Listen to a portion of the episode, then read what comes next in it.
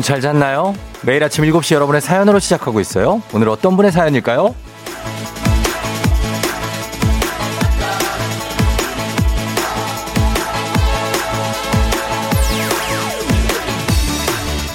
5960님, 한나야, 미안해. 내가 잘못했어. 유유, 제발 기분 좀 풀어주라!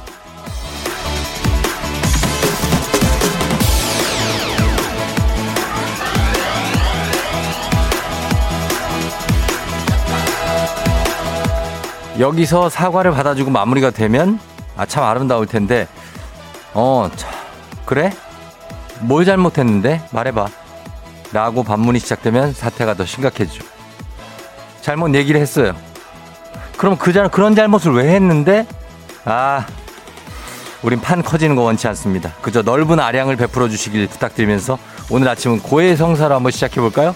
단문 50원 장문 100원에 문자 샵 8910으로 보내주세요 3월 16일 화요일 당신의 morning partner 조우종의 FM 대행진입니다. 3월 16일 화요일 KBS 쿨 FM 조우종의 FM 대행진 슈퍼주니어의 Sorry Sorry로 오늘 시작했습니다. 아, 오늘은 예, 오프닝의 주인공 5960님이 듣고 있다면 일단 사과를 받아줄 한나 씨 혹시 듣고 있다 뭐 두 분 중에 한 분 연락 주세요. 주식회사 홍진경에서 더 만두 보내드리도록 하겠습니다. 어 그리고 오늘은 어, 자기의 잘못을 좀 공식적으로 사과할 기회를 드린다고 했는데 어, 유병원 씨가 뭘 잘못, 뭘 잘못했는데 이거보다 더 무서운 게 침묵이라고. 쫑디 아시죠? 하셨습니다. 저요, 어, 오해가 생길까봐 그러는데 저는 제가 그럽니다. 제가. 제가 뭘 잘못했는데 제가 한다니까요. 예, 저희 아내는 이런 말 안 해요. 저희 아내는 화통한 성격이라 그냥 잘못했으면 잘못했다. 어, 인정. 아니면 아니다. 딱 그러지. 오히려 꽁 하고 있는 사람은 접니다. 예, 그래서 아니 뭐 그거를 막 이렇게 하면서 괜히 이런 건 저. 네, 반대인 집도 어 몇 집 있을 거예요. 다 남편들만 맨날 잘못하고 뭐 아내들이 뭐 그래 뭐 잘못했는데 그래서 어떡할 건데 이러진 안 요즘 안 그러. 김이 이미소 씨 고해성사 술 마시고 늦게 들어와서 그냥 쓰러져 잔 남편 양말 벗겨서 코앞에 놨어요. 어 귀엽네. 예. 9056님, 고해성사합니다. 남편 몰래 가방 샀습니다. 야, 요거 좀 큰 거 들어왔다. 어, 가방을 샀네. 남편이 사라고 했지만 남편이 사라고 했으면 됐지. 근데 남편이 생각했던 금액보다, 어, 두 배 정도 비싼 건 모릅니다. 이게 크지? 그래도 마음에 들어요. 당연히 마음에 들겠죠. 두 배 정도 비싼 거. 자기가 제일 마음에 드는 걸 샀으니까요. 야, 요거 문제네. 2263님, 여보 미안해. 애들이랑 족발 먹었다. 당신 거 안 남기고 다 먹었다. 괜찮아요. 이런 거면 먹어도 되지 뭐. 식탐 있는 분들은 모르겠는데 괜찮아요. 많이 먹, 먹어도. 홍성호 씨, 당신이 아끼는 컵 하나 깼는데 똑같은 거 꺼내놔서 몰랐지? sorry sorry. 야, 이런 거 이렇게 임시 변통으로 막아놓는 분들 진짜 예, 그냥 고백하세요. 오해선 씨, 엄마 주말에 집에 안 간 거 사실 남친 만나느라고 안 간 거야. 미안. 이놈의 자식들은 다 이렇게 돼요. 어. 이해해 주세요, 부모님들.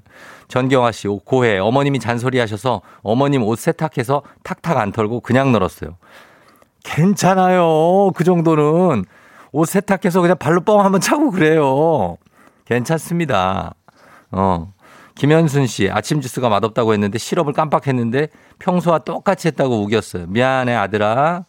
음, 분명히 맛이 이상한데, 맛이 없는데, 아니야, 똑같이 한 거야. 그냥 먹어. 블루님, 부장님, 저 오늘 몸살기 있어서 병가 하루 쓴다고 전화했는데 사실 술병 났어요. 반성해요. 이런 직장인들이 천만, 사만, 오만, 육만, 칠, 칠천만 명이 있습니다. 3120님, 남편 미안해. 자기 쓰던 면도기로 내 곁을 깎아서, 아이, 진짜 왜 그래. 괜찮나 모르겠네, 이거. 나는 괜찮아. 나는 만약에 우리 와이프가 내 면도기로 자기 곁을 깎았다고 고백하면 그냥 깔깔깔 웃을 것 같은데.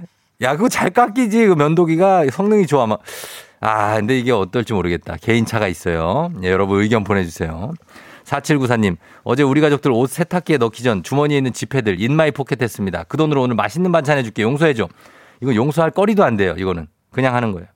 정승희 씨, 우리 집 댕댕이 털이야. 미안해, 털이야.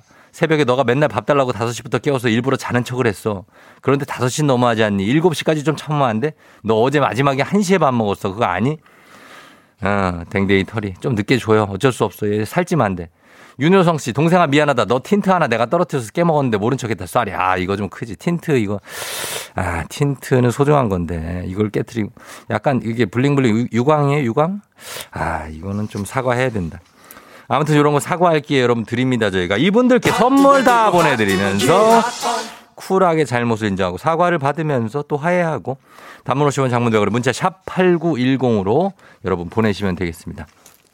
자, 그리고 동창들한테 선물 쏠 기회입니다. 초중고 퀴즈 애기야 풀자. 선물 저희가 준비하니까 여러분 문제만 가볍게 푸시면 돼요. 이것도 역시 샵 8910 문자로만 신청하실 수 있으니까 지금부터 신청해 주시고요. 자, 기상청에서 날씨 알아봅니다. 날씨 최영우 씨 전해 주세요.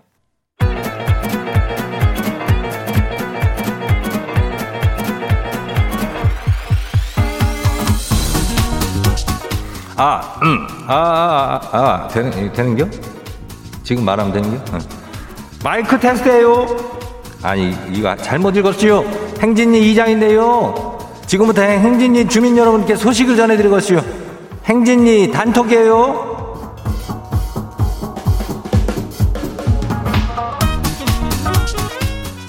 행진리의 단톡 소식 다 들었슈 못 들었슈? 어. 이 오늘 이슈 이슈. 오늘 행진리 단톡이 활짝 활짝 열려 있죠.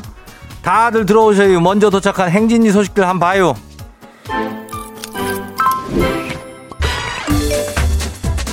첫 번째 거시기는 이 정의식 의식 주민 소식이에요.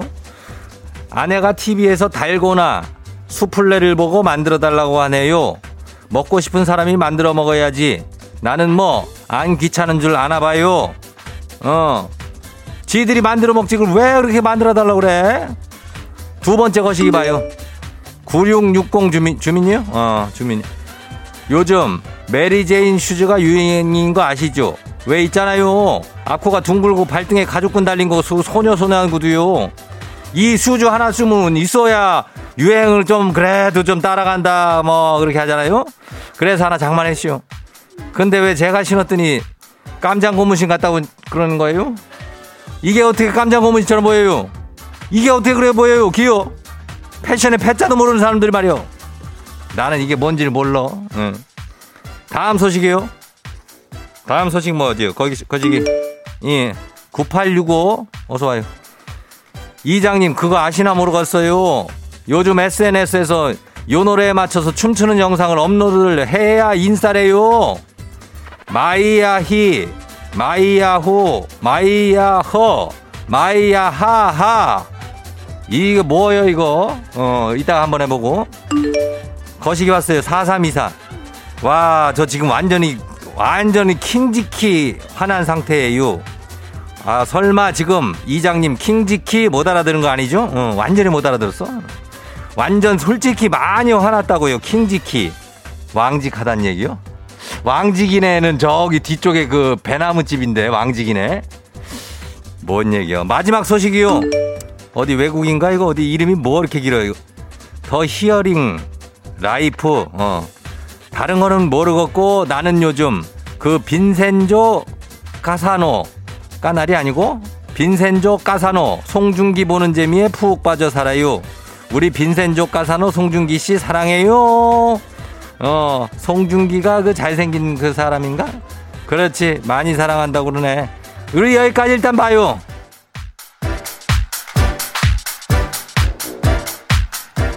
글쎄, 오늘 저, 이게 행진이 단톡에 소식 전해준 주민 여러분들은 요거는 잘 읽어야 돼. 이거 광고라서.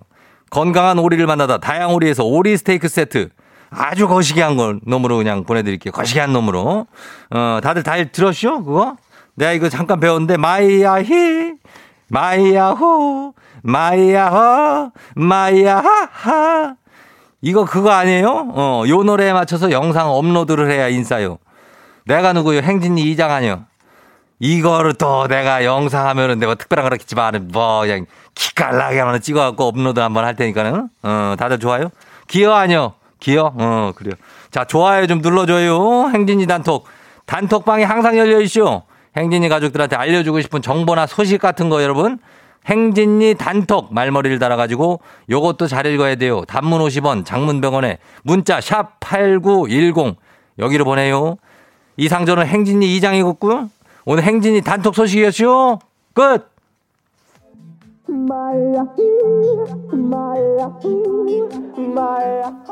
디 오존의 드라고스티 딘데이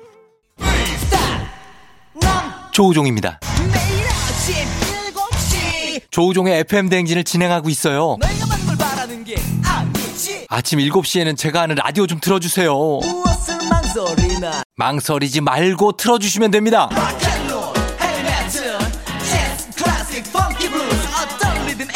다 맞춰서 아침 텐션 쫙 올려드리고요. 여러분이 보내주시는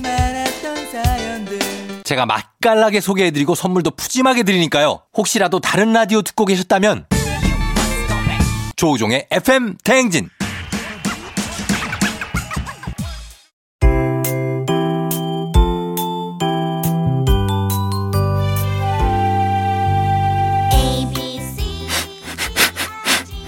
코끝에서 느껴지는 English의 smell. 코로나가 끝나는 날 모두 써주리라. 앤더슨 쌤과 함께하는 코끝 영어 써먹지도 않을 식상한 영어는 이제 그만 오로지 실용성 그거 하나만 강조합니다 코끝 영어 오늘의 표현 만나볼까요 앤더슨 쌤 Good morning, everyone. 앤더슨입니다. 오늘은 어제에 이어 개나 고양이를 마주쳤을 때 쓸 수 있는 영어 표현 만나보죠.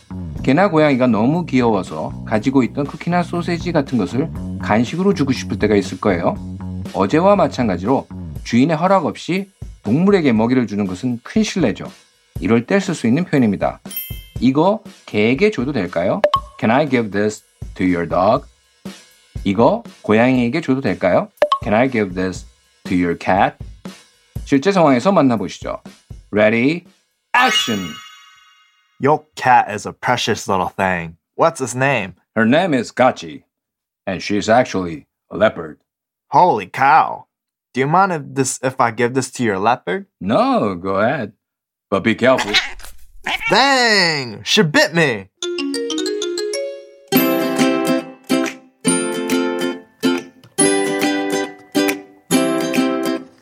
Can I give this to your dog? Can I give this to your dog? 다 같이 다 같이 come on Can I 다 같이 give this to your, your dog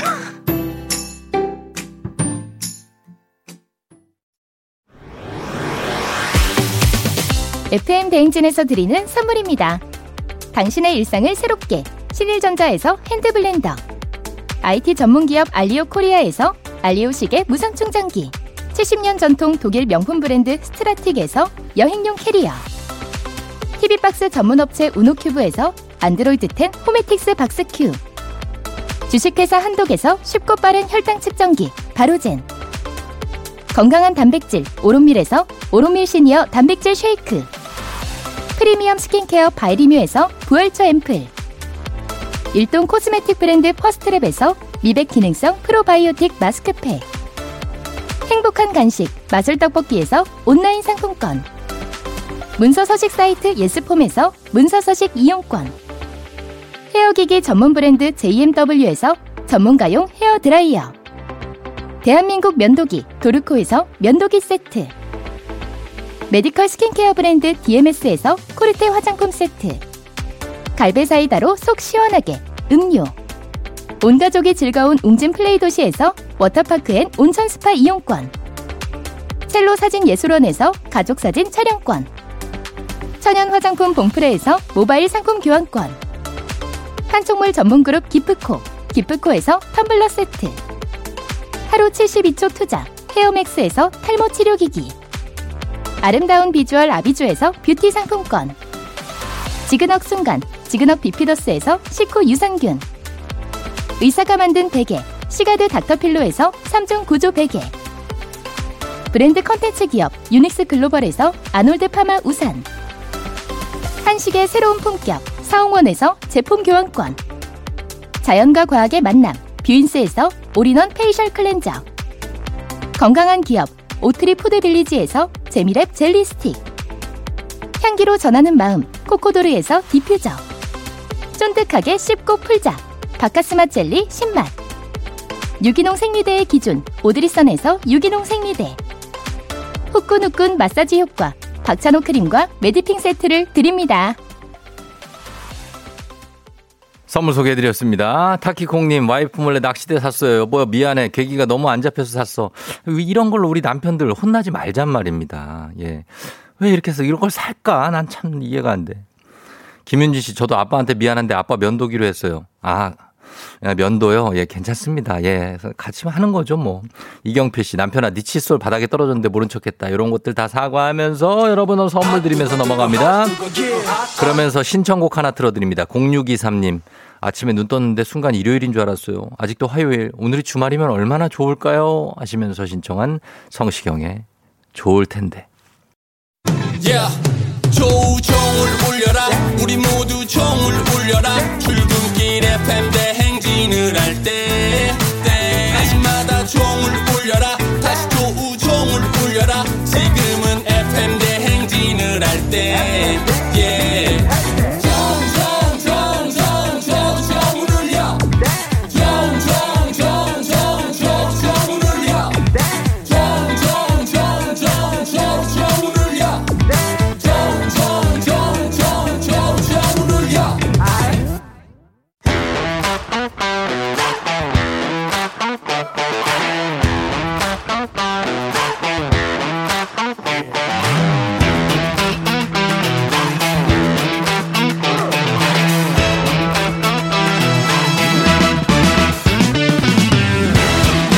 학연 지원만큼 사회를 좀 먹는 것이 없죠. 하지만 바로 지금 여기 FM 댕진에서만큼 예외입니다. 학연 혹은 지원의 몸과 마음을 기대어가는 코너. 애기야 풀자. 퀴즈 풀자 애기야.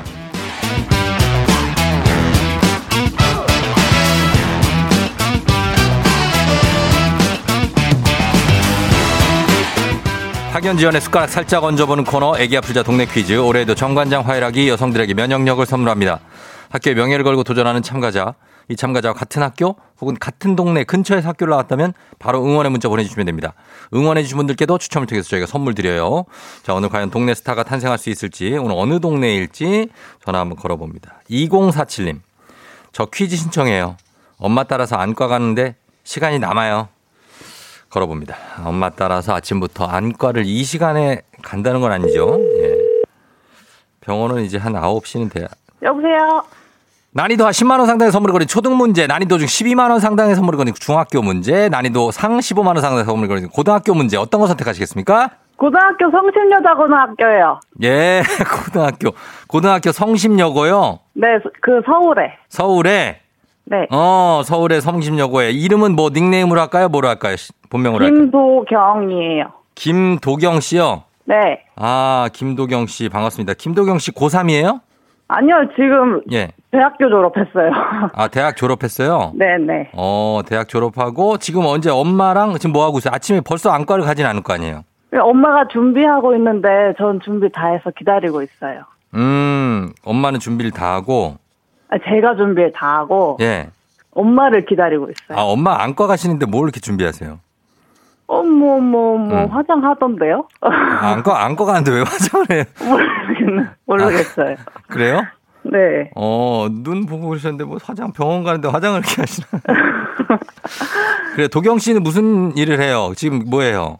예. 저 이제 졸업 이제 2월에 아. 해가지고 아직 예, 예. 회사 안 다녀요. 아, 졸업 축하하고, 네, 감사합니다. 예, 뭐 어떤 걸 전공했는데요? 산업공학이요. 아, 산공. 네네. 산공이면 뭐 갈 데 많죠. 뭐 여러 가지 관리 이런 거. 네. 그렇죠. 여러 가지 관리. 네. 어, 그래요. 오늘 요 문제 관리도 한번 잘 좀 부탁드려 봐요. 아, 네, 알겠습니다. 그래요. 준비되셨나요? 네. 예. 자, 그럼 문제 한번 풀어 볼게요. 하나씩. 네. 자, 성심여고의 김도경 씨가 문제 풉니다. 첫 번째 문제 드립니다. 고등학교 15만 원 상당의 선물이 걸린 고등학교 문제, 고등학교 2학년 동아시아사 문제입니다. 고려는 건국 초기부터 발해를 멸망시킨 거란을 적대시하고 송과 친교를 유지했습니다. 여기서 문제. 거란은 고려가 강동 육주 반환을 거절하자 고려를 침입하는데요. 이때 이 장군이 이끄는 고려군은 귀주에서 거란군을 크게 물리칩니다.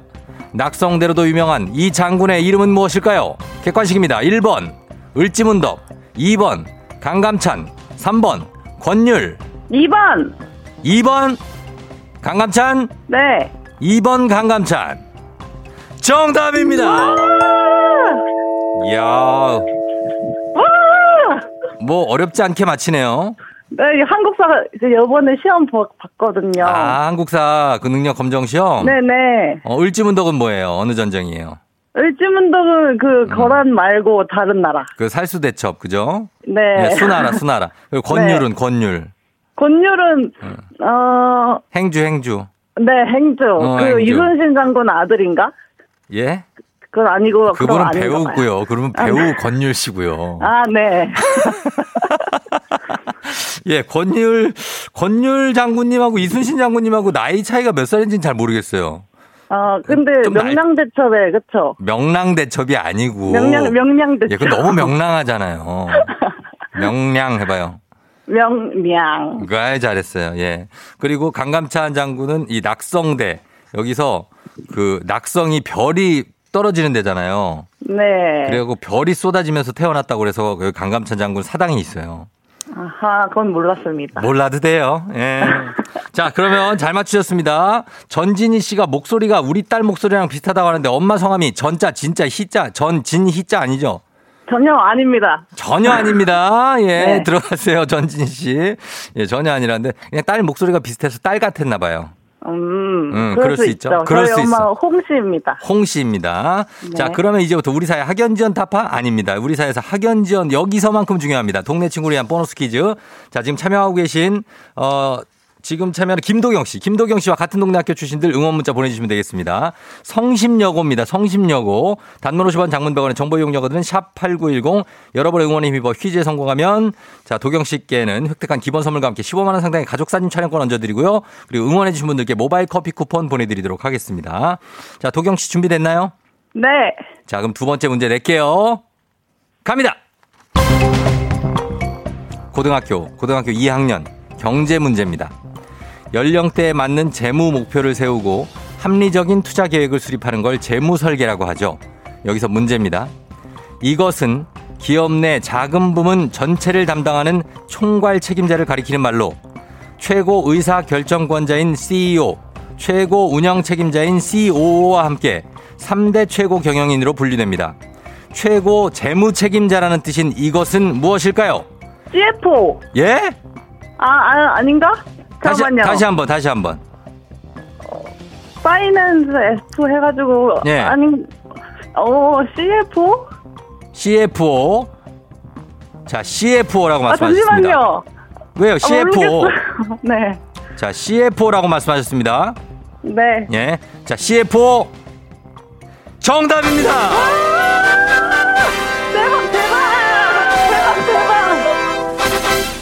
뒤늦게 엄마 나오신 거예요? 네, 네 우리 옆에서. 예, 뒤에 엄마가 우와 하시 엄마 소리 질러 주세요. 저기 어머니 어머니 안아볼 안아볼라 가요. 어머니 안과 가셔야지 안아볼라 갑니다. 예, 예. 자, 두 문제 잘 맞춰 주셨고 도경 씨. 네. 예, 저희가 가족 사진 촬영권까지 얹어서 기본 선물에다 얹어서 보내 드릴게요. 네, 감사합니다. 그래요. 성심여고에서 응원 많이 왔고 많이는 아닌 것 같아요, 사실. 예, 좀 아. 왔어요. 좀 왔는데 성심여고가 원효대교 쪽에 있어요? 네, 맞아요. 원효대교 북단. 북단에 네. 그러면 아 거기 여의도 지나서네 용산 그렇죠, 쪽이구나 용산에. 용산 아 예 네. 성심여고에서 응원 많이 왔고 그리고 엄마하고 모시고 안과 잘 가세요 엄마 많이 편찮으신 건 아니죠 네, 괜찮아요. 괜찮아요 나 엄마가 30년째 그 89.1 듣고 있거든요. 아이고 그래요 엄마 한번 바꿔보세요 예 어, 알겠습니다. 예, 엄마 어, 안녕하세요. 엄마, 어, 예. 영광이에요. 예. 너무 기뻐요. 엄마 안녕하세요 네, 안녕하세요. 예 조우종 쫑디예요 네. 예 너무 점잖게 하실 필요 없어요 저희 출산 맞은 방송이에요 예, 예. 오늘 안과 안과 어, 너무 감사해요. 아, 뭐, 너무 아니, 행복해요. 오늘 아니 너무 그게 아니라 날이. 도경 네. 씨가 너무 똑똑해요. 아, 감사합니다. 문제가 나오면 바로바로 맞춰요, 막. 아, 장난. 그러니까요. 따님을 아주 그냥 놀랐어요. 굉장히 훌륭한 똑똑하게 키우셨어요. 예. 어머니. 감사합니다. 그래요. 안과 오늘 잘 가, 다녀오시고 저희 네. 길게는 통화를 못 해가지고 예 네. 다녀오시고 그리고 또 연락 주세요. 네, 감사합니다. 예, 그래요. 도경 좋은 씨. 하루 되세요. 고맙습니다. 네, 예, 좋은 하루. 예. 도경 씨. 네, 네, 잘 가고 FM 댕진 계속 잘 들어주세요. 네, 알겠습니다. 그래요. 안녕. 안녕. 네. 아, 퀴즈 잘 맞히네요. 어, 5408님, 성심여고 자주색 교복, 우리 누나가 나왔어요. 화이팅. 9588님, 와, 원효대교 쪽 성심여고 대박. 드디어 나왔네요. 천주교 학교 화이팅 하셨고요. 0130님, 용산구 성심여고 근처에 살다가 부산으로 시집 왔어요. 파이팅 하셨고. 이경미 씨, 전 87년 졸업생이에요. 졸업한 지 언 30년이 넘었네요. 하셨습니다. 아, 성심여고 출신들이 많으니 성심병원하고도 뭐가 관계가 있나? 아무튼, 예, 성심여고 분들 다 감사하면서 저희가 선물 보내드리도록 하겠습니다. 자, 그러면서 이어갑니다. 카레와 향신료의 명가 한국 SB식품에서 쇼핑몰 상품권과 함께 합니다. 힐링타임 청취자 여러분을 위한 보너스 퀴즈 파랑의 노래. 파랑이가 벌써 사춘기가 오면 안 되는데 어제 역대급 난이도로 부르면서 우리에게 굉장한 어떤 좌절감을 안겨줬습니다. 오늘은 어떤 텐션으로 불러줬을지 좀 쉬, 쉬웠으면 하는 마음인데 노래를 듣고 제목만 보내주시면 됩니다. 제목만 여러분. 정답자 10분 추첨해서 쇼핑몰 상품권 드려요. 짧은 건 50원, 긴 건 100원이 드는 문자 샵 8910 무료인 콩으로 보내주시면 됩니다. 들어봅니다. 파랑아. 난 내 사랑을 느낄 수 있어. 뭐? 나는 갑갑해졌어. 내 사랑을 지금 써야 자기들을 좀. 음. 가슴 피겠던 기나게 내 속에 내 자신을 몸뜬 후. 난 없었어. 그리고 나도 내일조차 없었어. 야, 포인트를 아네, 파랑이가. 그래, 잘, 이거를, 이게 넣었다 뺐다 이거를 잘해줬어요. 예. 그래서 우리가 알 것 같아요. 가사가 정확하게 안 들려도. 어, 일단은 알 것 같은데, 예, 초반엔 좋아요. 승기를 잡았어요. 자, 두 번째 듣고 완벽하게 아시면 됩니다. 제목, 파랑아. 난 내 사랑을 느낄 수 있어. 나는 갑갑해졌어.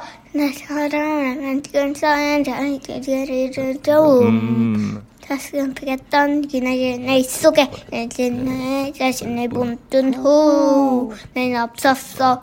그리고 나도 내일조차 없었어. 써. 내겐 점점 더 더워졌던 이 사회를 향한 나의 분노가 자, 요겁니다, 여러분. 이 노래 제목 보내주시면 됩니다. 예, 아시는 분들 많고 지금 30대 약간 그리고 40대, 50대 다 할 거예요, 분명히 이 노래. 제목 보내주세요, 여러분. 짧은 걸 50원, 긴건 100원, 문자 샵 8910, 콩은 무료입니다. 저희가 음악 들으면서 듣고 와서 정답 발표합니다. 제목은 똑같아요. 21 노래인데 땡땡땡 듣고 올게요. 예, 요 21의 노래 듣고 왔습니다. 자, 이제 정답 들어볼 차례죠. 어렵지 않았어요, 여러분. 자, 정답 들어봅니다. 파랑아. 난 내 사랑을 느낄 수 있어. 나는 갑갑해졌어. 내 사랑을 지금 써야 자기들을 피했던 기나게 내 속에 이제 내 자신을 몸뜬 후. 난 없었어. 그리고 나도 내일조차 없었어. 또 내게 벌어졌던 자 정답은 컴백홈이었습니다. 8674님 파랑아 컴백홈 집에 도착했다 나도 지금 크크크 예 0065님 컴백홈 출근 중인데 벌써 컴백홈 하고 싶어요. 다들 출근하면서 퇴근을 꿈꾸고 있습니다 우리가. 음. 자 정답 바- 아, 선물 받으실 분들 명단 홈페이지 선곡표 게시판에서 확인하시면 되겠습니다. 21의 노래도 컴백홈이었습니다. 파랑아 우리 내일 또 만나요 안녕. 안녕. 너가 아침에 나올 때 다시 나를 봐주지 않을까 생각해 다시 또 play 혹시 내가 힘겨울 때 나에게로 걸어와 버튼을 눌러줄 수 있니 please play play radio and play play on it play play 조종의 FM 댕진 play play radio and play play on it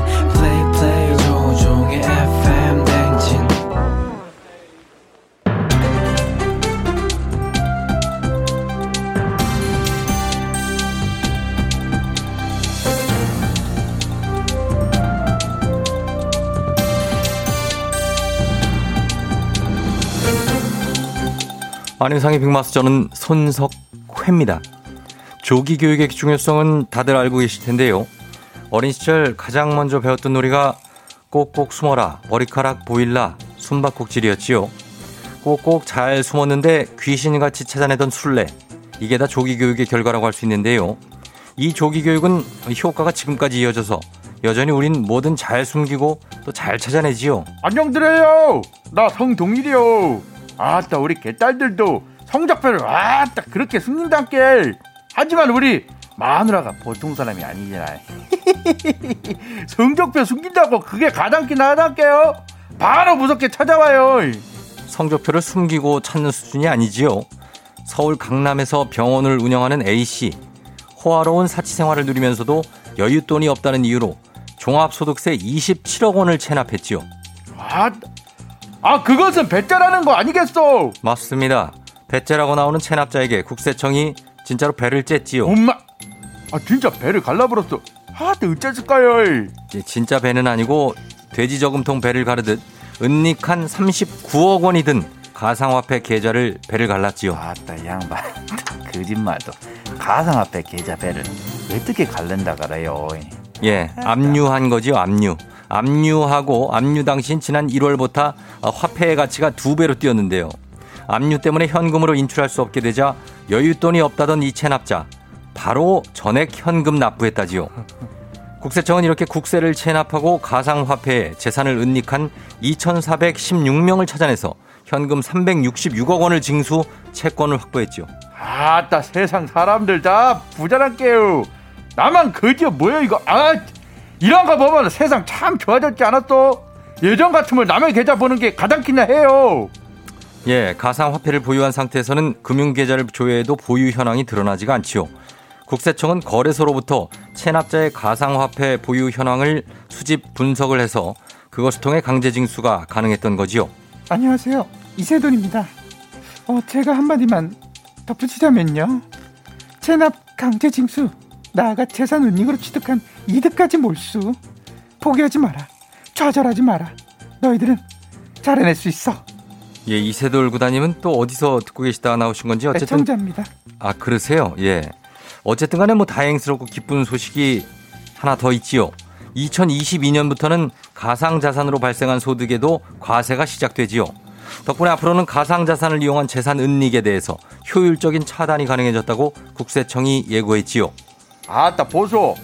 뭔 영화도 아니고 맨날 예고만 해요. 앞으로는 찾아낼 수 있다 뭐 이런 얘기 좀 지겨워요 이게. 그러면은 이전까지 해먹은 인간들은 아따 요것을 어찌했을까?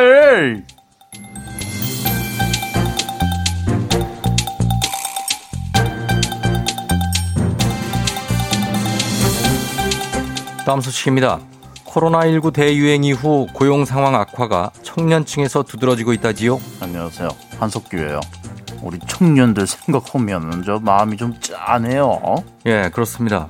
경기 침체에 따른 실업률은 신규 취업자 임금에도 부정적인 영향을 미친다고 하지요. 아 이걸 어떻게 할 거야? 어? 아 임금의 부정적 영향이란 거는 어렵게 취업을 했는데 아 이 월급이 깎였다는 거잖아요. 맞습니다. 초봉만 줄어드는 게 아니라 그 영향이 취업 3, 4년 차까지 이어진다고 하는데요. 구체적으로 보면 졸업연도의 실업률이 1%포인트 상승하면 1, 2년 차 연봉은 4.3% 낮아지고요. 이어서 3, 4년 차에도 2.3% 낮은 연봉으로 추정된다지요. 아, 저 그러면 저 5년 차부터는 살림 좀 펼 수 있는 거예요? 어? 아 우리가 그 쥐꼬리만한 월급 받으려고 그렇게 힘들게 공부한 거 아니잖아요.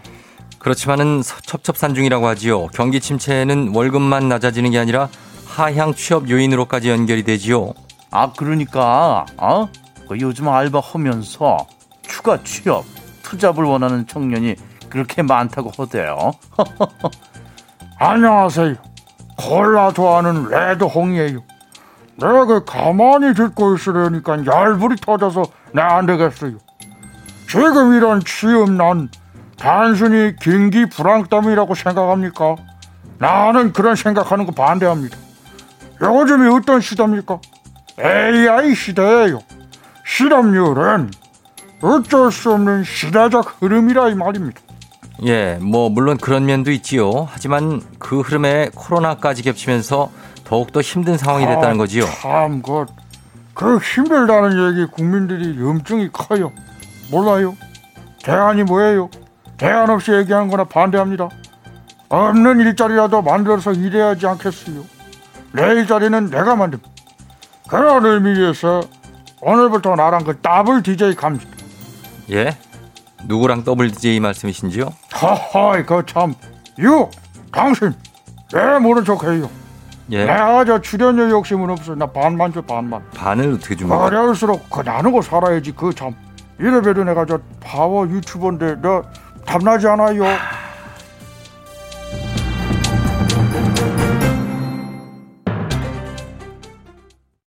조우종의 팬댕진 함께하고 있습니다. 7시 52분 30초 지나고 있어요. 자, 여러분들 잘 듣고 있죠?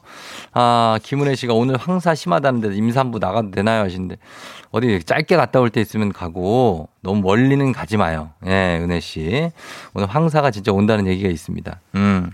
그리고 백효정 씨가 친구 추천으로 처음 놀러 온 새싹. 떨리네요. 하하, 반갑습니다. 하셨습니다. 어, 그래요. 친구가 어떤 친구가 추천해 줬습니까? 저희 백효정 씨 친구분께 선물을 하나 드리고 싶은 마음인데 효정 씨도 같이 드리면 좋겠네요. 예, 감사합니다. 반갑고요.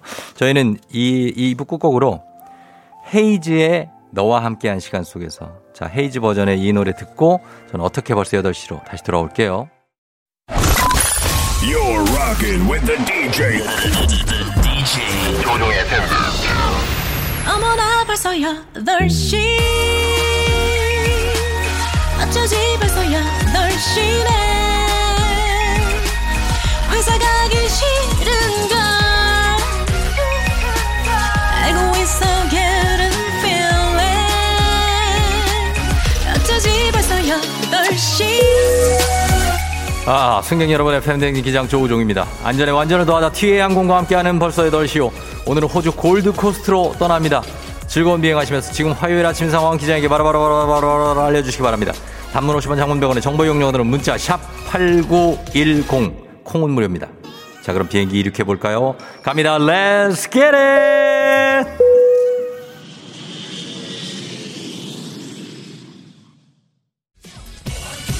아, 예, 컴온, 다, 달려주시면서, 큰 똥, 큰똥님, 필라테스 시작했어요. 몸을 막 구기고 접으면서 하다 보니까 자꾸 방구가 나와요. 강사님한테 너무 미안해요. 하셨습니다. 극한 직업이네요. 정혜선 씨, 자전거 타고 출퇴근하는데, 자전거 바퀴 바람이 빠졌어요. 어쩌지? 하셨는데, 오토바이 가게에 가도 거기서 넣어줍니다. 바람 넣고 가세요.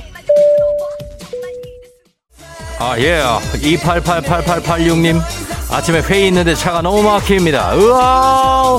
오산도로 좀 얼른 풀리게 하셨습니다. 오산 평택 안성에다가 그저 신갈분기점 좀 잘 풀리기 바랍니다. 이지혜 씨 FM 댕진 듣다 보니까 벌써 8시 유치원 가는 아들 깨워야 되는데 늦었다 얼른 깨우세요 렛츠 겟잇 원투 원투 원투 아예요 이혜진 씨, 고딩 아들 등교시키고 출근하는 다크서클이 무릎까지 내려오네요. 유유유. 3년 무사히 지나가겠죠? 금방 지나갑니다. 마음을 편하게, 편하게, 편하게, 마음 편하게. 김원혜 씨, 오늘 미세먼지가 평소에 3배라 그래서 마스크 두 장 끼고 나왔더니 숨 막혀요. 하셨습니다. 그냥 한 장만 껴도 되지 않을까 싶은데요. Let's get. 아하, 워, 한번 갑니다. 여러분 같이 가요.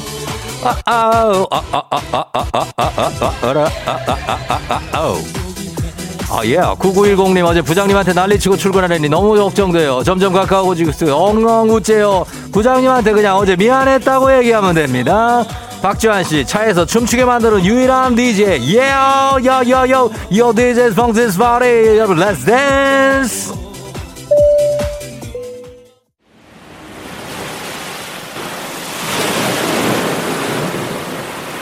네, FM 댕진 벌써 8시 호. 호주의 골드소 코스트 서퍼스 파라다이스에 도착했습니다. 아닙니다. 여기 부산 광, 광안리 아닙니다. 여기 낙산 아니에요. 예, 파도를 느껴보시면 느낄 수 있을 겁니다. 아파트 높이의 파도가 몰아칩니다. 어, 거기 웃고 있을 때가 아닙니다. 파도 옵니다. 파도 하나, 둘, 셋, 점프. 그렇지, 파도 타셔야 돼요. 자, 수영 못 하시는 분들 겁먹지 마세요. 또 놀래서 물 많이 먹으면 배가 많이 부릅니다. 자, 구명조끼를 꼭 착용하시기 바랍니다. 어, 파도 또 옵니다. 하나, 둘, 셋. 네. 코로나 시대 여행을 떠나지 못하는 우리 FM댕진 청취자들을 위한 여행지 ASMR. 내일도 원하는 곳으로 안전하게 모시겠습니다. 시원한 파도가, 아, 다가옵니다. 예. 여러분, thank you very 감사합니다. 자, 날씨 알아보도록 합니다. 기상청 연결합니다. 최영호 씨 전해주세요. 조우종의 FM댕진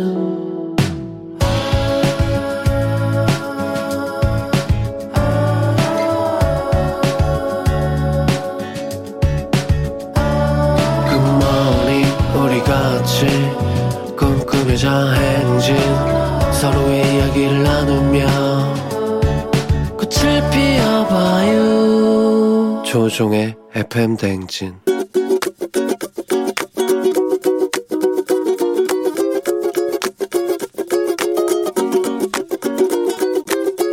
아, 아들하고 너무 어, 얘기가 되질 않으니까 아들한테 한마디 하고 싶은데 잔소리로 듣기 때문에 아 그게 굉장히 어렵더라고요. 어, 예를 들면 아, 이제 앞으로의 진로라든가 집안에서 고쳐야 되는 습관들. 그렇죠. 분위기 봐서 저도 얼른 피해야죠. 더 얘기하면 사이가 안 좋아질 것 같으니까 많이 서운하죠. 한편으로는 아, 나이 먹는 아버지에 대한 마음을 전혀 생각을 안 하는구나라는 생각 때문에 한편으로 좀 서운하기도 하죠. 아들아, 제일 좋은 거는 너한테 잔소리를 안 한 거겠지만 작은 예의 같은 것 좀 지켜줬으면 뭐 반바지 입고 한겨울에 어, 동네를 돌아다닌다거나 샌들 신고 같이 나간다거나 사소한 거에서 잔소리를 좀 안 했으면 하는 바람이다. 어, 너보다는 인생을 좀 더 살았던 사람으로서 하는 얘기라면 좋은 경험이라고 생각하고 들어주는 것도 괜찮을 것 같은데 아들 생각은 어떤지 어, 어쨌든 어, 지금까지 뭐큰 말썽 없이 듬직하게 자라준 아들이 자랑스럽다. 언제 그냥 허심탄회하게 얘기할 수 있는 그런 술자리 한번 같이 했으면 좋겠다. 아들 화이팅! 자, 김종국의 한 남자 듣고 왔습니다. 자, 오늘은 최경주님께서 아빠 말은 다 잔소리 듣는 아들에게 아빠가 잔소리하기 전에 작은 예의는 지켜줬으면 좋겠다. 어, 그리고 큰 말썽 없이 자라줘서 고맙다. 소주 한잔 하자라고 하셨는데, 음, 그렇습니다. 이 K80129157님이 요즘 애들 다 그렇죠. 그러려니 해주시면 안 되나요? 하셨고. 김정희 씨는 아버님 잔소리 맞습니다. 그거 그냥 지켜봐 주세요. 생각 없이 보여도 아니더라고요. 조금만 기다려 주세요. 아빠 화이팅. 박신현 씨, 자식은 커질수록 대하기가 참 어려운 관계 같아요. 나보다 부모님께 그랬겠죠? 그렇죠. 우리도 부모님한테 그랬겠죠. 아버님 보니까 이 목소리가 뭐, 있잖, 뭐 여러 가지 평지풍파 다 겪으시면서 위아래 다 잘 챙기시는 그런 분 느낌인데 아버님들의 잔소리는 표현 방식이 좀 그럴 거예요. 아마 표현 방식이 야, 그 반바지 그, 그 내가 그 뭐냐 그게. 근데 그게 또 정, 아예 오답은 아니거든요. 반바지에 겨울에 반바지 입는다고 해서 그게 오답은 아닙니다. 약간 특이한 거지. 그러니까 어 겨울에 반바지 입는 느낌은 어떤 느낌이야? 뭐 이런 정도로 좀 다르게 물어봐 주시면 아마 좀 대화가 좀 되지 않을까 하는 어, 생각을 좀 해봅니다. 예, 이게 뭐 통하는 부분이 있을 거예요. 뭐 여자들끼리도 통하는 부분이 있는 것처럼 남자끼리도 아들과 그 아버지는 통하는 부분이 있을 겁니다. 그러니까 그런 걸로 좀 얘기해 보시면 좋을 것 같습니다. 자 오늘 유고원 리포터 FM 댕진 가족들의 생생한 목소리 책임져 주시고 계신데요. 감사합니다. 저희는 범블리 morning 뉴스로 돌아올게요.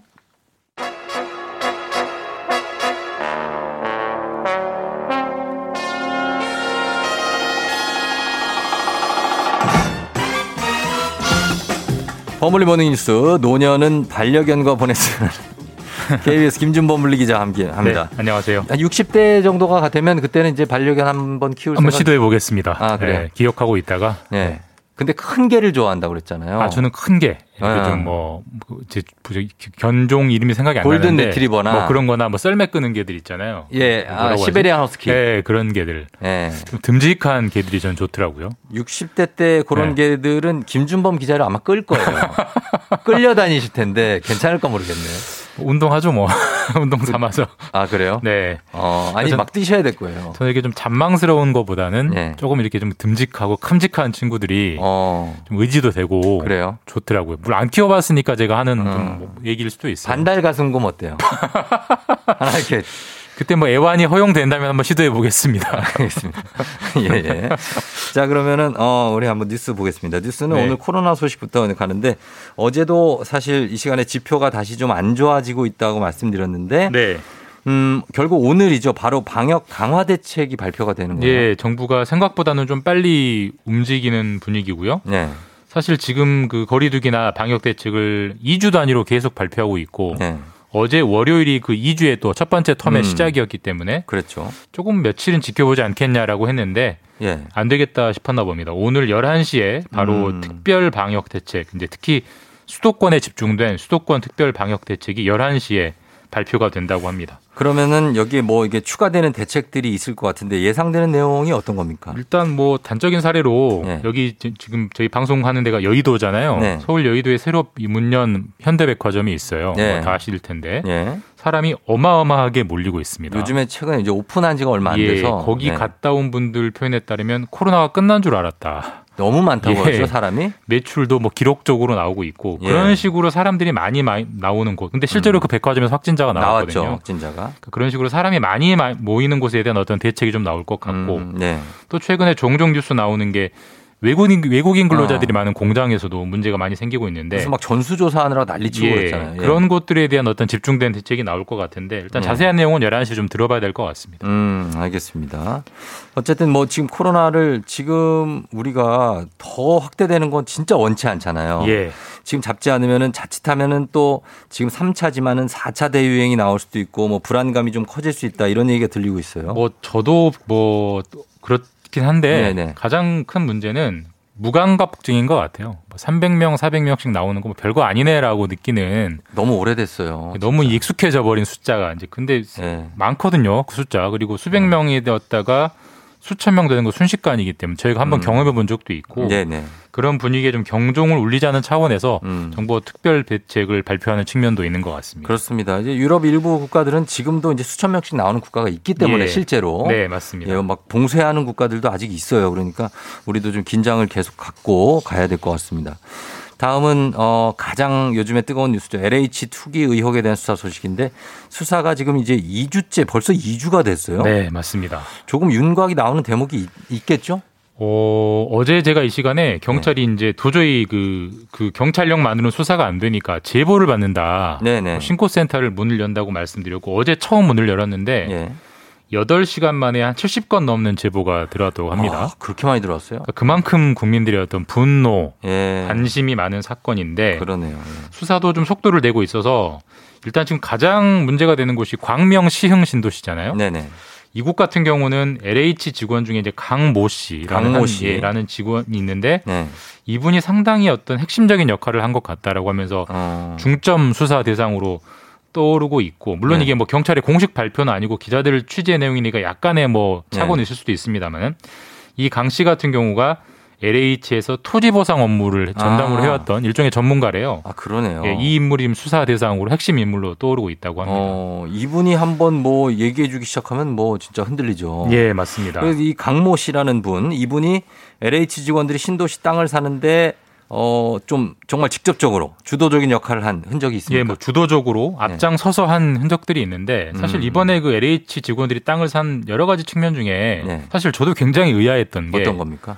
직원들끼리 마치 공동 구매하듯이 땅을 사요. 마치 맞아요. 개모임 하듯이. 네. 근데 저희가 아무리 회사 직원하고 친해도 그렇게 아, 옷을 공동 구매하거나 신발을 공동 구매하지 몇 억짜리 땅을 공동 구매하는 건 사실 저는 처음 봤습니다. 음. 굉장히 좀 이상한데 네. 그러니까 그 그런 공동 구매에 가장 앞장섰던 분 중에 한 분이 강 씨라고 하고 네. 이분이 샀던 여러 가지 매매 내역 중에 특이한 게 1월 말에 한 농민에게서 농지를 사들였는데 네. 계약서를 쓰고 나서 갑자기 그 잔금 기일을 당겨가지고 네. 닷새 만에 잔금을 다 추고 주고 소유권 소유권을 넘겨 받았대요. 갑자기 급하게. 근데 보통 닷새 만에 당- 잔금을 치르는 부동산 계약은 흔치 않거든요. 너무 급하죠. 예, 그러니까 왜 그랬냐? 네. 1월에 땅을 계약하고 네. 2월에 광명 시흥 신도시 지구 지정이 발표가 됐습니다. 아, 그래요. 그러니까 그걸 알고 잔금을 급하게 땡긴 거 아니냐라는 의심이 굉장히 드는 대목이고 그거는 뭐 그렇죠, 사실. 예, 뭐 그런 식으로 이 강 씨가 연루된 매매 내역에서 수상스러운 흔적이 굉장히 많이 나오고 있습니다. 이게 이렇게 공동 구매 형식으로 구매가 됐다면 이게 이쪽 지역으로 치면은 사실 이런 정서가 만연했다고 볼 수도 있어요. 정보도 만연했고 이게 예, 이런 문제가. 없다는 예, 네. 이게 문제가 없다는 윤리 의식도 완전히 문제가 있었던 것 같고 그럴 예. 수 있을 것 같아요. 그냥 그 신빙성이 있습니다. 근데 예. 어, 경찰 수사로 빨리 전모가 밝혀졌으면 하고 있는데 LH 직원에 대한 제보는 사실은 작년 여름부터 들어왔었다면서요? 그러니까 이게 참 LH가 100번 욕을 먹어도 할 말이 없는 대목인데 사실 이제 대형 사고나 사건 저- 전에는 항상 조짐이나 징후가, 징후가 있어요. 예. 거의 똑같은 제보가 음. 작년 7월에 LH 부조리 센- 센터에 신고가 들어왔대요. 음. 그때 내용은 네. 물론 퇴직한 직원이긴 하지만 이 퇴직한 직원이 네. 개발 정보를 이용해서 서울, 뭐 인천, 음. 충남 이런 데 자기 부인 명의로 땅을 사고 다닌다. 음. 구체적인 지번까지 찍어서 이제 제보가 들어왔다고 하는데 네. LH가 조사 한 번도 안 하고 그냥 덮어버렸대요. 어. 이유는 퇴직한 직원이니까 우리 직원 아니니까 나는 몰라 이런 식으로 이제 대처를 음. 한 건데 예, 예. 사실 그때만 인지가 됐어도 음. 광명시청 같은 경우는 그렇죠. 2월에 올해 2월에 지구 지정이 된 거니까 충분히 그렇죠. 제어할 수 있었죠. 아하, 그게 좀 아쉬운 소식이고요. 자, 그리고 지금 이제 영화 미나리가 반가운 소식이 들어왔는데 배우 윤여정 씨가 여우 조연상 후보에 노미네이트가 됐습니다. 예, 오늘 새벽에 이제 외신으로 들어온 소식인데 네. 뭐 미나리가 뭐 잘 나간다는 소식은 제가 여러 차례 말씀드렸고 음, 네. 그 윤여정 씨가 할머니로 등장을 네, 해요. 여우 조연상 후보에 올랐고요. 예. 아카데미상 네. 한국인 배우 중에는 최초라고 하고 아, 정말 영광스럽네요. 예. 미나리가 여우 조연상 포함해서 총 네. 여섯 개 부문에 후보- 후보로 올랐습니다. 음. 작품상, 감독상, 나무주연상, 네. 여우 조연상, 음. 각본상, 음악상. 음. 가장 이제 제- 그 관심은 윤여정 씨가 한국인 최초로 과연 아카데미상 배우상을 받느냐고 예, 예. 또 한국계 미국인이긴 합니다만 스티브 연이라는. 분이 예. 나무 주연상 후보에도 올라 있기 때문에 어. 이 주, 배우들이 상을 받느냐가 이제 굉장히 관전 포인트인데 네. 결론은 다음 달 4월 25일에 네, 네. 수상작은 발표된다고 합니다. 알겠습니다. 자, 여기까지 듣겠습니다. KBS 김준범 분리 기자와 함께 했습니다. 고맙습니다. 예, 내일 뵙겠습니다. 네. 자, FM 댕진 이제 잠시 후 4부가 이어질 텐데요. 오늘 북스타그램에서는 아, 정말로 어, 느낌 있는 책 하나 전해드리도록 합니다. 여러분 잠시만 기대해 주시고 박태근 팀장과 함께 북스타그램으로 잠시 후에 돌아올게요. 조금만 기다려 주세요.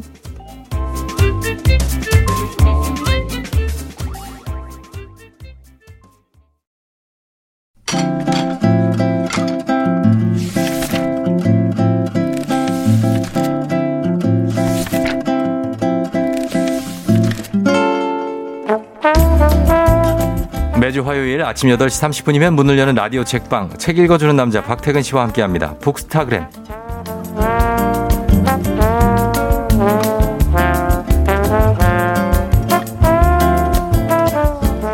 자 한층 밝아진 아침에 만나는 박태근 팀장님 어서 오세요. 반갑습니다. 네, 안녕하세요. 네, 잘 지냈죠? 네. 네, 오늘 좋아 보이네요. 아, 그래요? 네. 어, 뭔가 절제돼 있으면서도 어, 그 여백의 미를 좀 풍기는. 왜, 왜? 아니, 뭐, 그렇게 또 좋게 해석해 주, 주시니까. 네. 예, 아침에 또 나름 매일 옷을 고르거든요. 그 고르죠. 아니, 평소에는 대충 입는데. 네. 또 끝나고 또 사진도 한컷 찍고 해야 되니까. 아, 가급적 좀 단정하게 입고 오려고 애쓰고 있습니다. 단정하지 않아도 돼요. 그냥 본인 입고 싶은 대로 입어요. 예, 지금도 좋습니다. 오늘 책이 너무 표지도 예쁘고 이 안에 있는 그림들도 정말 예뻐요.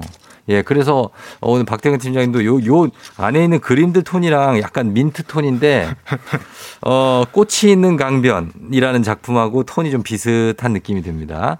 자, 오늘 책은 어, 오늘 책도 여러분 이거 소개해드리기 전에 소개하는 책에 대한 의견이나 사연 여러분 보내주시면 다섯 분 추첨해서 오늘의 책 직접 보내드리도록 하겠습니다. 문자 샵 8910 단문 50원 장문 100원이고 콩은 무료니까요. 오늘은 이 봄날 이제 봄날이 찾아 왔다고 봐야겠죠. 그래서 파리의 우체부로 살다가 화가로 남은 루이 비뱅의 삶과 작품을 담은 책입니다. 루이 비뱅 화가가 된 파리의 우체부 이 책으로 이 얘기 나눠보겠습니다. 네, 이 루이 비뱅. 저도 익숙한 이름은 아니고요. 그렇죠. 이분과 관련된 책이 따로 나온 건 이 책이 처음이에요. 그런 것 같아요. 네, 그만큼 우리에겐 좀 생소한 분인데 네. 어, 이분의 삶은 드라마틱합니다. 음. 1861년에 프랑스에서 태어났는데 네. 이분이 20살 때부터 네. 61세에 정년 은퇴할 때까지 네. 한 40여 년을 파리에서 우체부로 일을 해요. 어. 그러니까 매일 그 파리 거리를 돌아다녔을 거잖아요. 예. 그리고 나서 은퇴한 다음에 네. 이제 미술 작품 활동을 본격적으로 시작한 거예요. 아, 멋지다. 그래서 네. 뇌졸중으로 한쪽 팔이 마비될 때까지 한 10여 년 동안 음. 작품 활동을 꾸준히 했고요. 네. 안타깝게도 이 생전에 세계적으로 알려지진 않았는데 그러니까. 사후 바로 다음 해에 예. 뉴욕 현대미술관 등에서 전시가 시작되면서 예. 오늘날 우리에게 알려진 작가가 된 거죠. 아, 이 그림이 좋아요. 저는 지금 아까 잠깐 얘기했지만 비뱅의 그림이 일정한 화풍이 약간 있거든요. 음. 보니까 색을 좀, 어, 약간 이거 좀 어떤 톤이라고 그래야 되나. 지금은 통하는 테- 예, 그림이에요.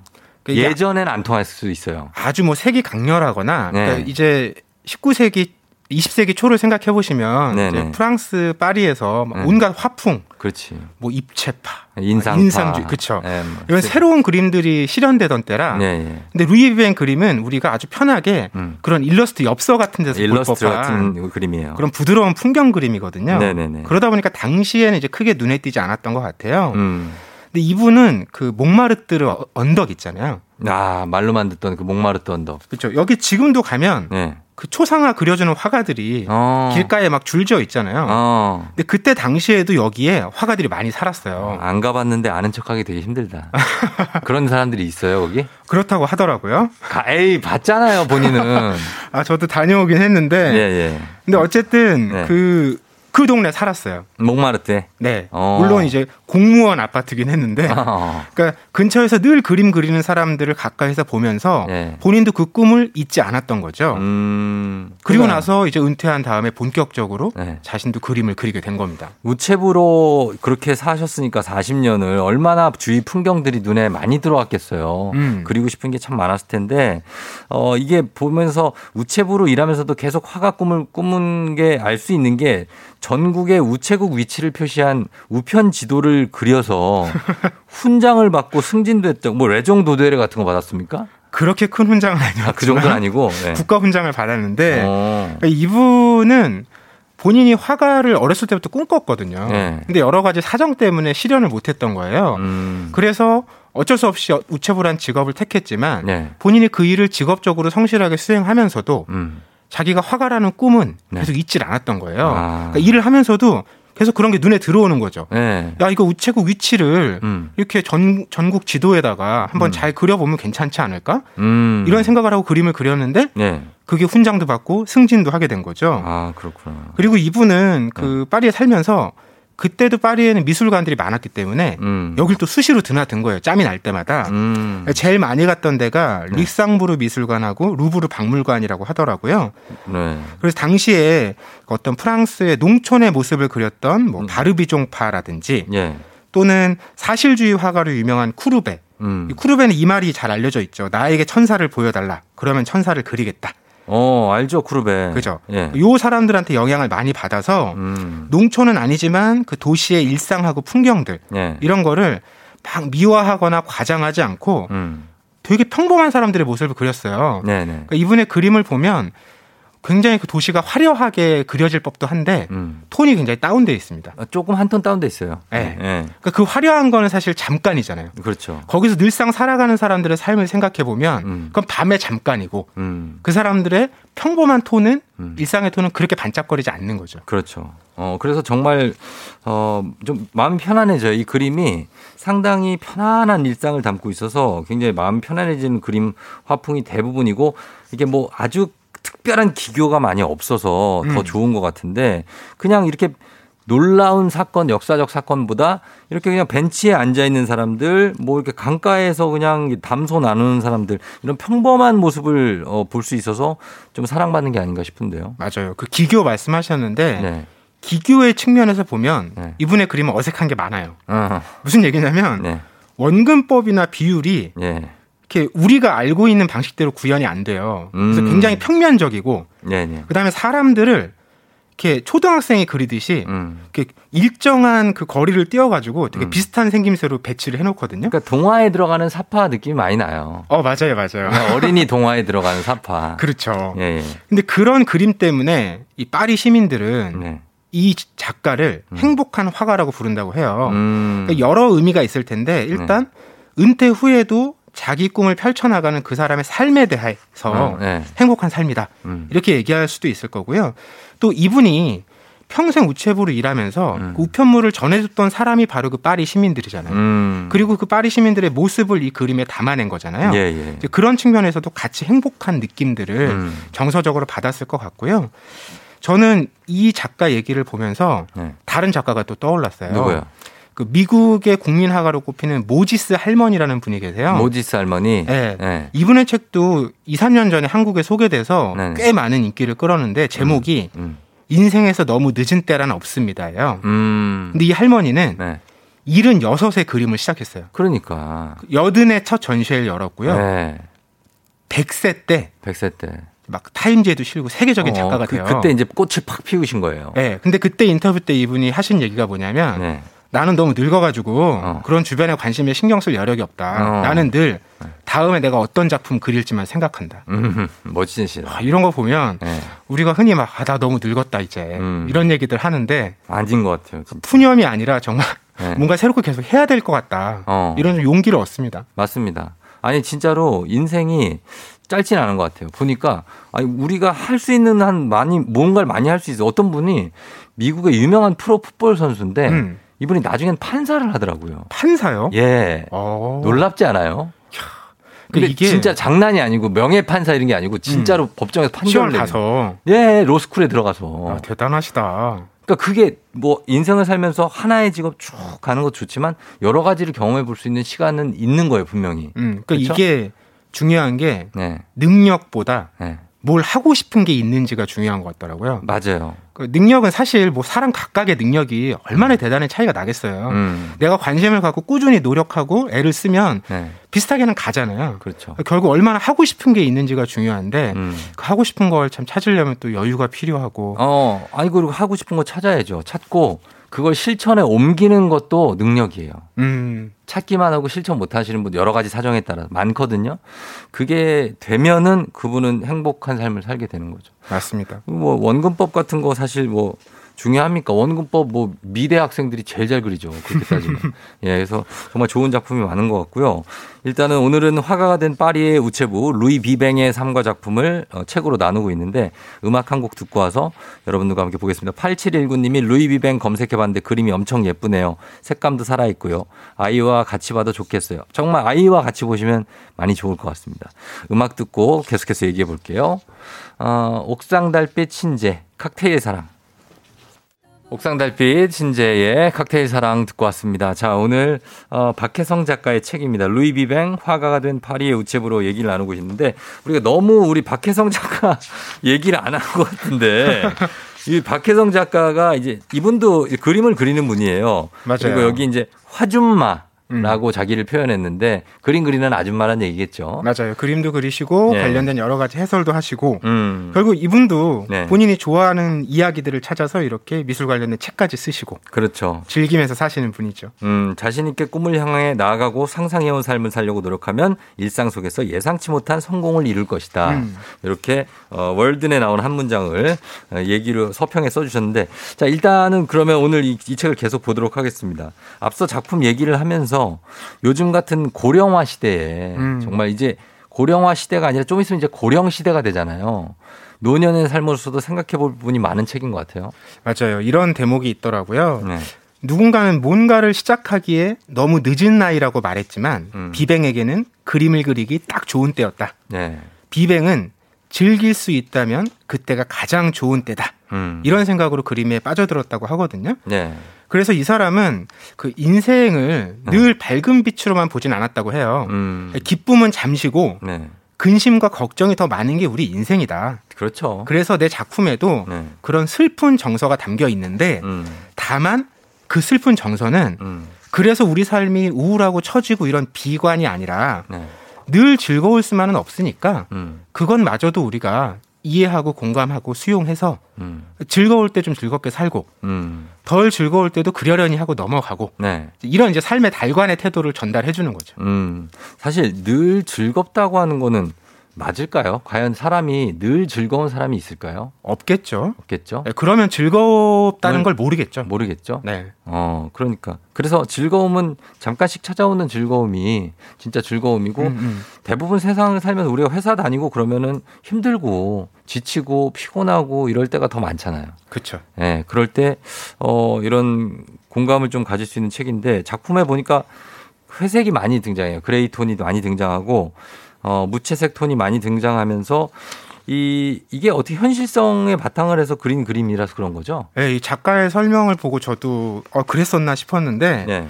이 비뱅이 그림을 그리던 1920년대에는 파리 건물들이 굉장히 오래돼서 그렇죠. 막 때가 묻고 먼지가 쌓여서 회색으로 빛이 바랜 경우들이 굉장히 많았대요. 음, 그래서 그걸 바탕으로 그림을 그리기도 한 것이고 네. 또 작가가 어떤 자신의 정서 음, 무슨 얘기냐면 회색이라는 거는 음. 나를 막 드러내는 게 아니잖아요. 무색무치? 그렇죠. 대신에 음. 주변의 여러 가지 상황이나 분위기들을 네. 수용하고 받아들이는 색이잖아요. 바탕색이죠, 바탕색. 맞아요. 네. 그런 맥락에서 이런 회색을 적극적으로 드러냈다고 해석을 음. 하더라고요. 아, 그래요. 아, 그러니까 본인이 어, 자신을 막 드러내는 주인공 스타일이 아니라 음. 남들을 다 흡수해주는 그리고 남들을 다 돋보이게 해주는 그런 어, 배경? 맞습니다. 예, 그런 사람들이 있어요. 음. 예, 많이 있는 것 같아요. 그래서 자기가 이거 알아주는 사람을 만나지 못했으면 이 비뱅이 꾸준히 뭐 작품 그리는 분들은 사실 아마추어 뭐 화가들 많잖아요. 근데 이렇게 화가로서 이름을 남긴다는 게 쉽지 않은 일인데 비뱅은 운명의 인연을 한번 만난 거죠. 맞아요. 또 이게 이 사람의 삶에서 결정적인 사건인데 네. 미술 평론가 빌헬름 우데라는 사람을 만나요. 음, 네, 이 네. 사람은 그 피카소의 입체주의 전시도 처음 열었던 네. 명망 있는 사람이었고요. 음. 이 사람이 그 몽마르트르 막 길가에 있는 전시회를 돌아다니다가 네. 그 비뱅의 그림을 처음 본 거예요. 음. 이제 관심을 딱 가진 거죠. 음. 그리고 찾아가고 대화도 나누고. 네. 근데 이 사람은 이런 식으로 아마추어 화가들의 작품을 네. 많이 소개했어요. 아. 예를 들면 네. 세관원으로 근무하다 하면서 음. 일요일마다 그림을 그렸던 앙리 루소라는 화가도 있고요. 음. 이 사람은 좀 초현실주의적인 화풍 때문에 많이 알려져 있고 네. 또 휴양지에서 자기 허드렛 일을 도와주던 네. 세라핀 루이라는 사람의 정물화에서도 음. 가치를 발견해서 세상에 알렸는데 음. 그래서 루이 비뱅을 비롯해서 이렇게 네. 소개한 사람들을 묶어서 음. 소박하다고 해서 네.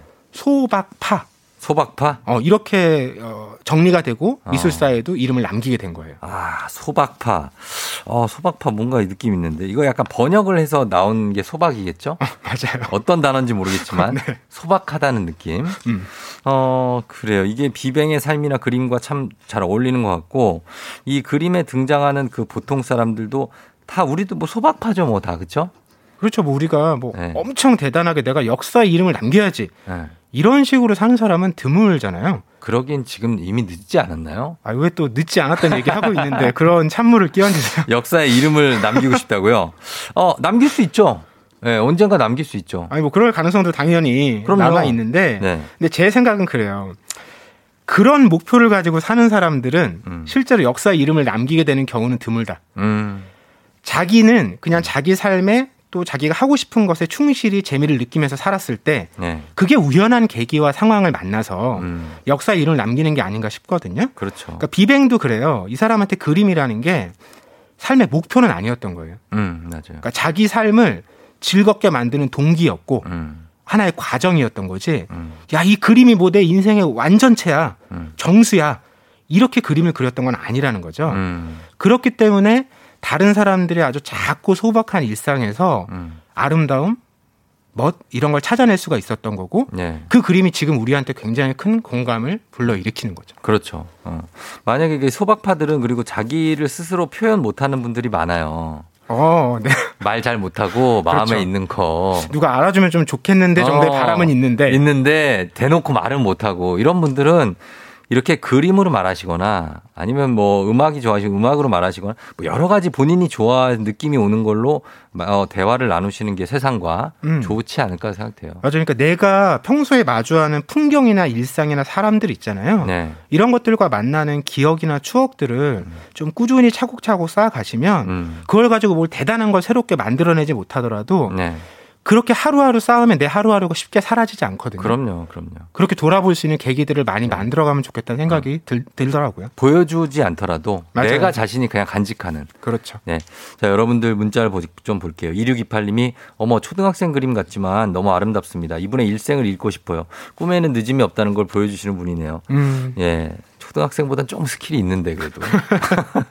5758님 항상 아침 출근길 운전 중에 듣고 있는데 어, 책에 대한 설명을 들으면 뭔가 새로운 책 한 권을 들은 느낌이에요. 아는 만큼 보인다고 하는데 설명을 듣고 책을 보면 책이 달라 보일 것 같아요 하셨고요. 1304님 제 어릴 적 꿈은 그림 그리는 변호사였는데 현실의 벽에 부딪혀 애 낳고 회사 다니다가 지금 로스쿨에서 새로운 꿈을 위해 달려가고 있어요. 음. 꿈이라 늦은 것이 없단 말에 오늘 아침 가- 마음이 뭉클해지네요. 더 열심히 공부해야겠어요. 행복한 아침 만들어주셔서 감사합니다. 어, 정말로 이렇게 어, 다른 일을 하시다가 갑자기 이렇게 어떻게 보면 뜬금없이 새로운 일에 도전하시게 된 모든 분들을 저희는 응원합니다. 네, 화이팅입니다. 그쵸? 예. 결코, 어, 성공할 겁니다. 그거에 대해 좌절하지 마시고 계속 도전하시기 바랍니다. 저희는, 어, 박태근 팀장님 보내 드리면서 어, 박보람의 해화동 혹은 쌍문동. 너무 좋은 노래죠. 이, 이 곡, 야, 광고로요? 아, 알겠습니다. 아, 또 깜짝 놀랐네. 자, 박태근 팀장님, 오늘 감사했고요. 네, 다음 주에 또 다음 주에 뵐게요. 만나요. 네. 조종의 팬댕진 자 이제 마무리할 시간이 됐습니다. 아 여러분 오늘도 화요일이니까 어, 아직 우리가 좀 갈 길이 있어요. 7799님 아침 운전 쫑디 없으면 우울 감사합니다. 예, 하셨습니다. 아니요 제가 감사하죠. 예, 예. 저희가 끝곡으로 어, 이 노래 준비했습니다. 이하이의 그 한마디 전해드리면서 쫑디도 인사드리도록 할게요. 이현우 씨 방송도 계속 들어주시고요. 오늘도 여러분 골든벨 울리는 하루 되시길 바랄게요.